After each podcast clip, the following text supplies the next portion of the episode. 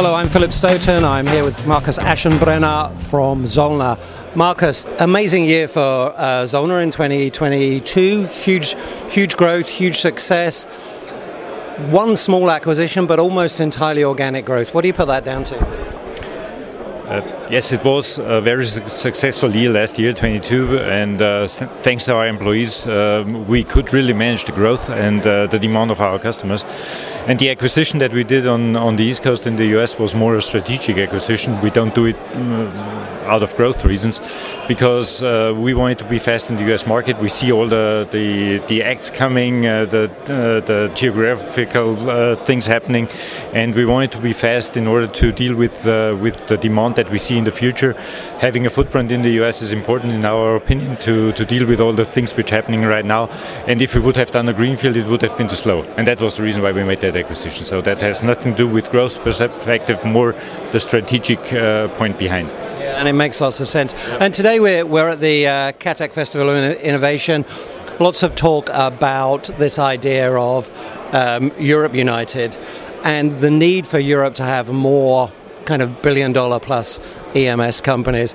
Obviously, they're all, co- all, all, competition to you, and you're you're out in front at the moment. But that's important to have those that breadth of companies here in Europe that are building global businesses and building global footprints. I think it is important, uh, absolutely right. And if you look at the, the, EMS footprint in Europe, with more than 2,000 EMS companies being in Europe, and a lot of them very small ones, I think there is the necessity that we, we get some bigger EMS companies, even if it is competition, as you said.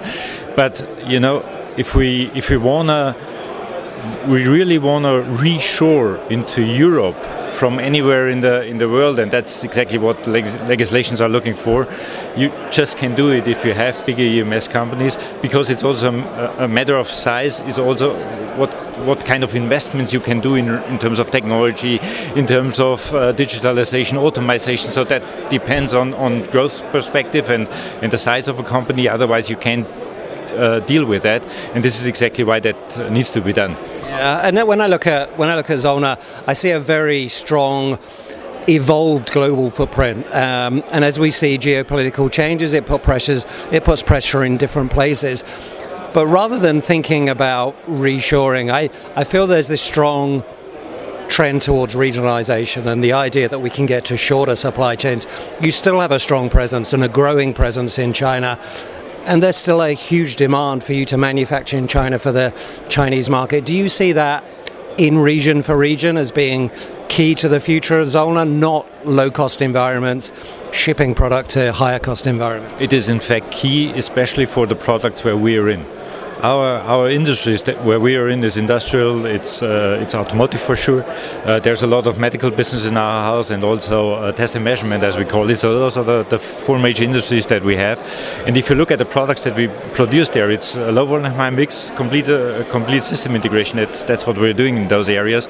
And I'm pretty sure that the demand of being localized is getting bigger because everybody's talking right now going out of China, moving anywhere else in the world, reshoring in, into the other regions. But I'm pretty sure that the, the other trend is as well there because a lot of those products that China is consuming right now in the industries that I said is in, imported into China right now. And I'm pretty sure that there will be legislations coming in China to to force companies to produce those products in China. And this is exactly why, why we are still investing in China. We are actually um, finalizing um, um, an expansion of our building, which will be uh, done in the first quarter this year and uh, and ready for production in the, in the second half of this year.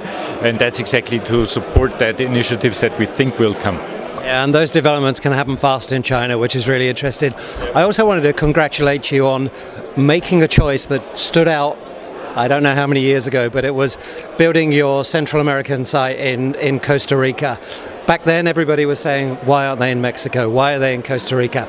Right now, we're seeing severe wage inflation, talent shortages in Mexico that you're perhaps not seeing in, um, in Costa Rica. How, do, how, does that feel? Obviously, you feel good about it, but it's been a big, big success for you. I think if you look at the decision that we made many years ago, it was absolutely the right decision because with the reshoring into the North American territory, the, the people in, in Mexico or the, the employees in Mexico or in, in, in the US and Canada, that's one of the key things, the challenges which are there. In Costa Rica, we still have uh, another situation. There's a lot of uh, uh, employees available, also well-educated employees available. Uh, we take advantage out of that because we are actually having a, setting up a program to to to uh, to have um, well-educated people transferred into Europe to support us here. Uh, and uh, Costa Rica is a success story because uh, we we started in 15 with production. We are now actually finalizing the plans to do our first expansion there because we are short of floor space in the meantime. So we're expanding there, and I'm pretty sure that uh, it will uh, it will develop pretty well over the next years. And you've seen OEMs follow you in there, and it's uh, it's created uh, a local market as well as as well as an export market for the for the North American market. Yeah, there is a local market, especially in the in the healthcare and life science uh, area.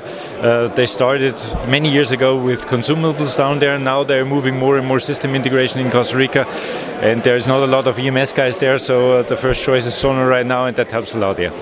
Yeah. Last question in terms of collaboration.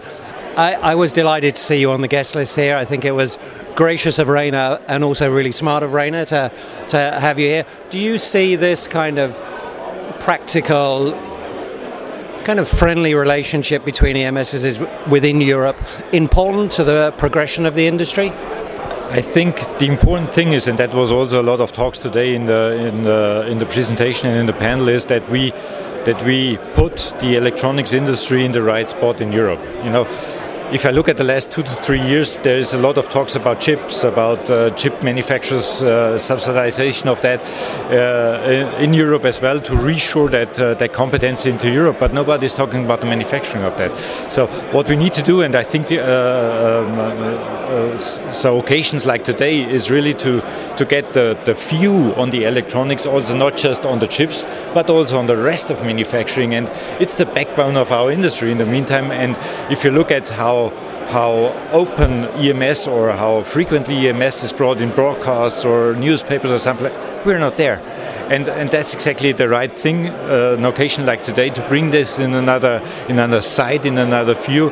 And I was happy that as uh, Rainer invited me because I'm, I'm, I'm, we are on the same page there that we need to do something for the EMS industry in Europe to get more public, to get more view there because we're all fighting about talents.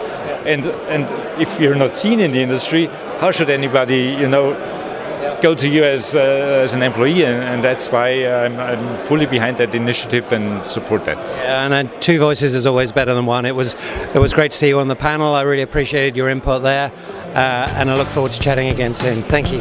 Thanks for your invitation. Thanks.